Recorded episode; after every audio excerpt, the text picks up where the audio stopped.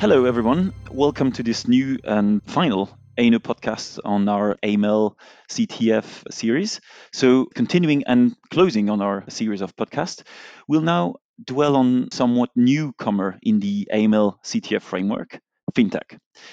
Fintech has been a particularly hot topic for the last four to five years and has finally caught the attention of national and EU legislators and regulators who are now trying to assess how to best approach the regulation of this relatively new industry.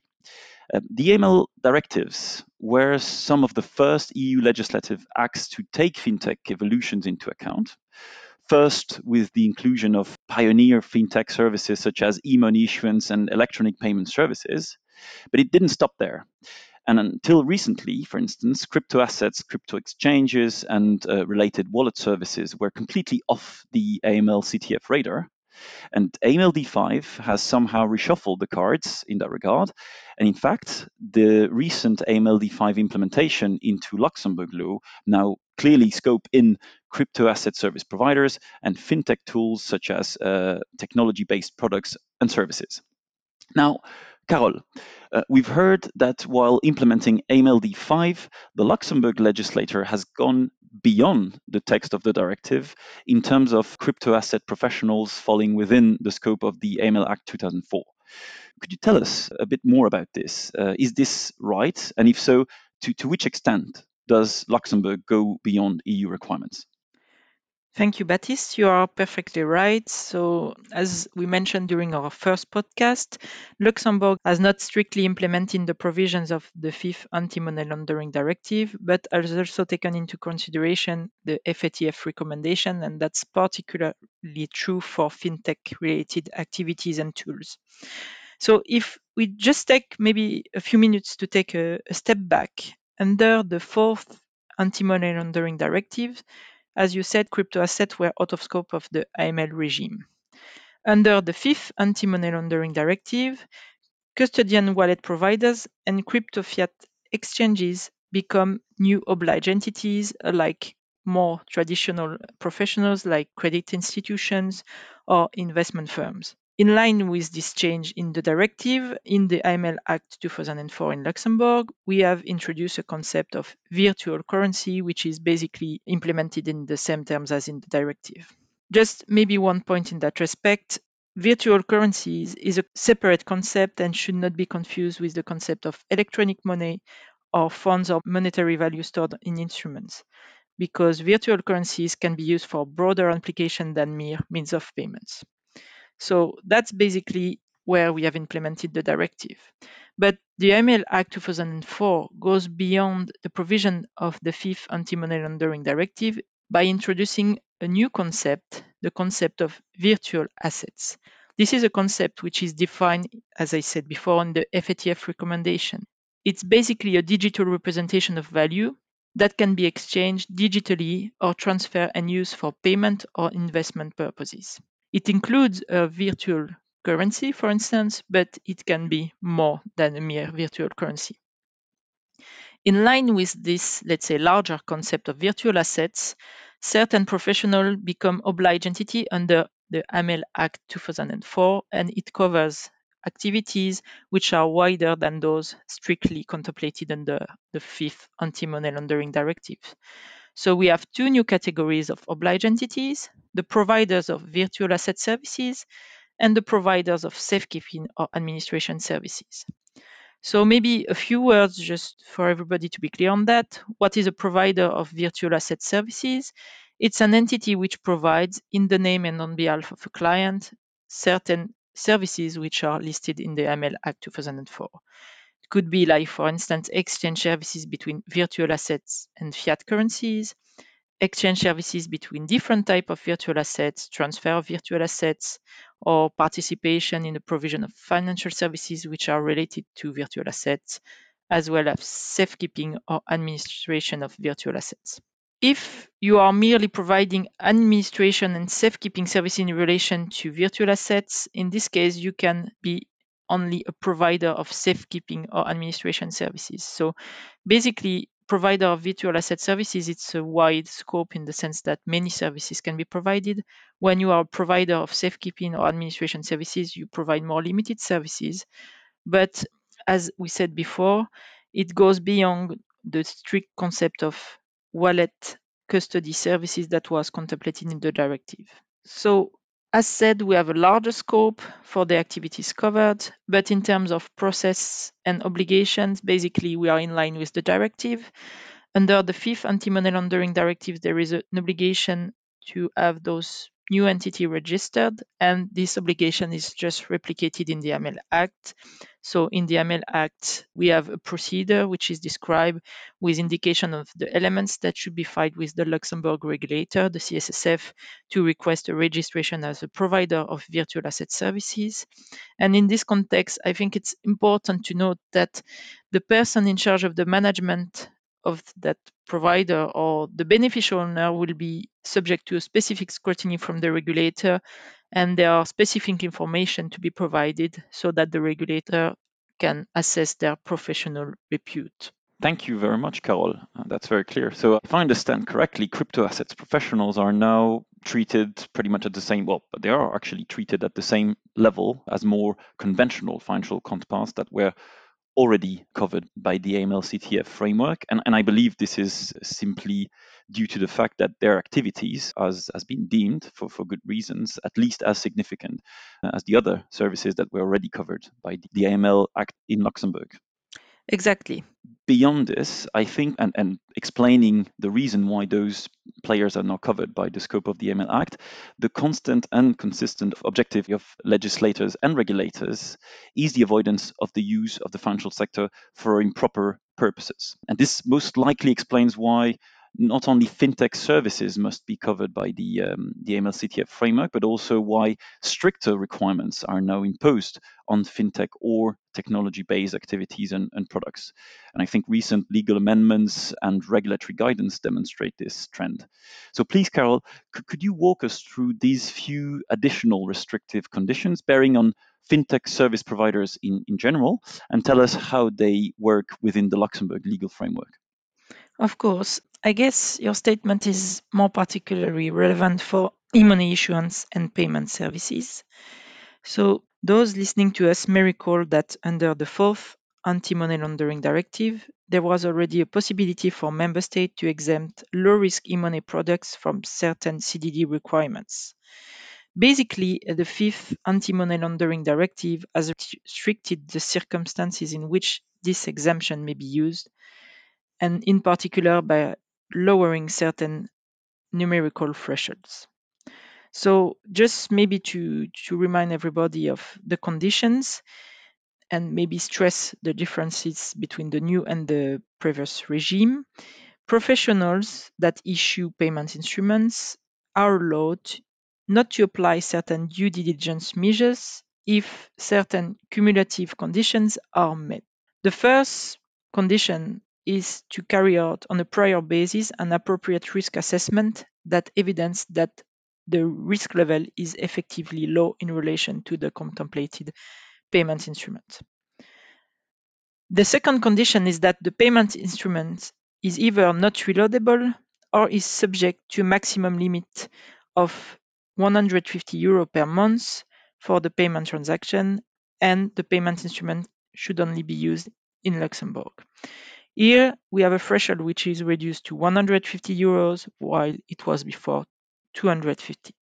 The third condition is that the payment instrument should only store a maximum of 150 euro. Here again, it's reduced compared to the previous regime, which was before 250 euros. There are other conditions which have not been changed between the new regime and the previous one, is the, it is the fact that the payment instrument can be used only exclusively for the purchase of goods or services, that it cannot be credited with anonymous electronic money, and of course that the issuer exercise sufficient control over the transaction or the business relationship to be in a position to detect unusual or suspicious transactions. Finally, there is a new condition which has been introduced in the AML Act 2004 it is that cash redemptions by using this payment instrument be limited to 50 euro, while it was 100 euro before. And in case of distance payment transaction, or rather I would say, or in case of distance payment transaction within the meaning of the Payment Services Directive, the amount paid cannot exceed 50 euro per transaction. So we can see here that lot of numerical thresholds have been reduced in relation to payment instruments issued by professionals. But it's not only in the, let's say, payment issuance field that changes have been introduced. It's also on the acquiring side of let's say the payment business that restrictions have been introduced. So a professional acting as an acquirer will also be subject to certain restrictions in that it can only accept payments made with anonymous prepaid card issued in third countries, that is countries outside the EEA, where the cards which meet the requirements that have been described just before. So as we see, just more restrictive measures for e-money products. I am sure people listening to us know that in Luxembourg, we do not only have rules on e-money products and online payment transaction in our AML Act 2004, but we also have rules, for instance, in the Grand Ducal Regulation of 1st February 2010. This Grand Ducal Regulation is in force and remains in force for the moment, but I can presume and one can presumably expect that this Grand Ducal regulation should be amended in the future, at least for consistency reasons with the amendments that I've, have mentioned in the AML 2004. And maybe on a totally separate note, we mentioned in our previous podcast the fact that a circular has been issued by the regulator about the AML CTF risk in the context of the COVID 19 pandemics.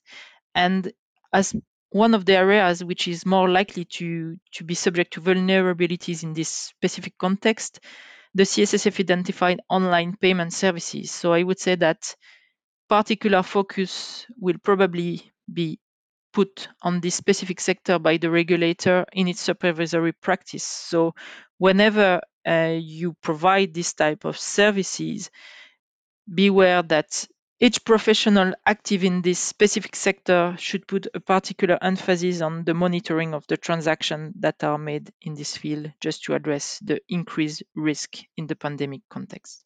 Thank you, Carole. This is actually an interesting point, this separate note that you um, you just mentioned, because also, if I understand correctly, and knowing that fintech can cover quite a broad range of services. So, not only purely financial ones, but also what are sometimes called reg tech or legal techs. I'm wondering if the hope that has been placed in, in those I will call it generally fintech tools to improve CDD processes is not therefore exaggerated because of the risk that it carries. Legislators and regulators seem to rather consider fintech as a source of increased AML CTF risk and not really a, a conduit for improved processes. Could, could, you share some thoughts on this uh, remark, Carole, please? I would not totally agree with your statement. There are probably specific risks associated with fintech tools in the large sense, which are different from those entailed by standard tools, but they might not necessarily be higher if the professionals know how to master them. And interestingly, in the CSSF circular of April 2020 that I was mentioning before, uh, the CSSF seems to have opened a door to the possibility of using more technology-based solution in the AML CTF context. So it, it's true that in this circular, the CSSF details the risk entailed by the pandemic and also note that in the pandemic context, more business relationship is carried out on a non-face-to-face basis and therefore invite professional as the case may be and to the extent necessary to adopt enhanced measures. But at the same time, they have also mentioned the fact that the FATF issued uh, in March this year guidance on digital identity. And the CSSF encourages professionals to use fintech to manage the CDD challenges which are triggered in the pandemic situation. They, of course, mention that you can use these tools or digital IT system, but provided you consider them as trustworthy and that you complied with the requirement under the AML CTF framework. They particularly noted the fact that they have already issued guidance on certain remote identification tools in their FAQs on video chat identification, but I expect that in the future and in line of what is described in the this FATF guidance, other tools would be acceptable. And this should be permitted already under the current framework because these requirements under AML Act 2004 they are generally technology neutral because for instance when we think about client identification it's mentioned that you need to identify the clients on the basis of documents but you could also identify your client on the basis of data or other information and also because in our AML Act 2004, there are already some provisions which provide for the possibility to rely on certain technologies. And it's particularly true in Article 3, which mentions that you can identify the client on basis of documents, data, or information, but also you can rely on certain electronic identification tools, which are defined in the so called eIDAS regulation. So I would say the, the legal framework is here to, to open more possibilities. It's not only the tools which are described in the eIDAS regulation that you could use because the, the legislation and the revised version of AML Act in Article 3 in particular mentioned that you could also rely on other secured identification processes, whether at electronic or at distance, which are regulated, recognized, approved, or accepted by a national authority. So, what does this mean? It means that the CSSF could provide and offer more possibilities based on the existing text of the legislation. So, there are other possibilities. But at the same time, as I mentioned before, you can rely on digital system only if they are sufficiently reliable.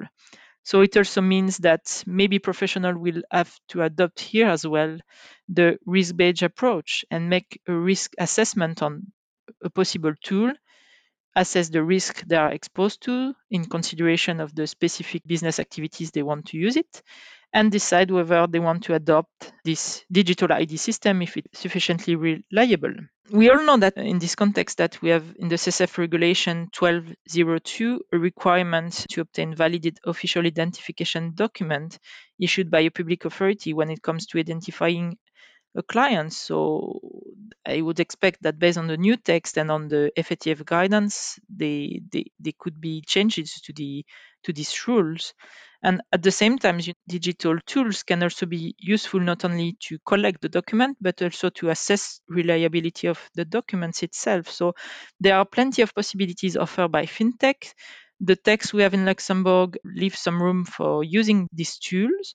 And I would quote what has been said by the FATF. Typically, proof of official identity has been provided by government in a digital era they could be other models and potential partnership with the private sectors alongside the more traditional government issued digital credentials. So I hope that in the future we will see more tools accepted or acceptable. And technology is not it's not only about client onboarding, I would say, but it will be also useful professionals when it comes to monitoring the transaction performed by clients. With authentication tools, you can ensure that the person who is carrying out a transaction is effectively the person you have identified upon onboarding. And uh, if if we speak about the more recent initiative, I think there is a trend to go into the direction of digital onboarding tools, and also the European Parliament has issued uh, last month a document in which it urged the Commission to consider an harmonized EU framework in, in this context. Many thanks, Carole, for, for these uh, very interesting thoughts, actually, that I will uh, keep in mind, and I'm sure our audience will do the same. And actually, before leaving our listeners, uh, I would like to quickly summarize what I believe we, we've learned in this podcast. And I see two main takeaways. First, the fact that fintech services as a whole now form a clear area on the map of the AML CTF framework. And because of its very nature, it requires certain specific measures that professionals providing those services must keep in mind and must take into account while developing their uh, internal policies, procedures, and carrying out all their uh, obligations in that framework. And this is mainly due to the inherent risk borne by these activities. But the same risk inherent to digital technology, however, should not be a barrier in the use of tools with the potential of actually strengthening the AML CTF framework overall. In that regard, I understand from what you said, Carole, that if the associated risks, such as uh, risks of uh, cyber attacks, security breaches, or impersonations, are adequately monitored and mitigated, the digitalization of CDD processes could actually benefit not only the professionals, but also their customers, notably through four, let's say, particularly uh, sectors of relevance. It will enable the minimization of the weaknesses deriving from human control measures and generate cost savings. And this human control error, we know that it's a major factor of risk. It may improve customer experience, ease the ongoing monitoring of transaction, and finally enable financial inclusion. And I think these are very powerful, let's say, good side of these elements. And on that, we'll leave you to think about that. We thank you for your time and the time you spend in listening us, and we will see you during our next podcast.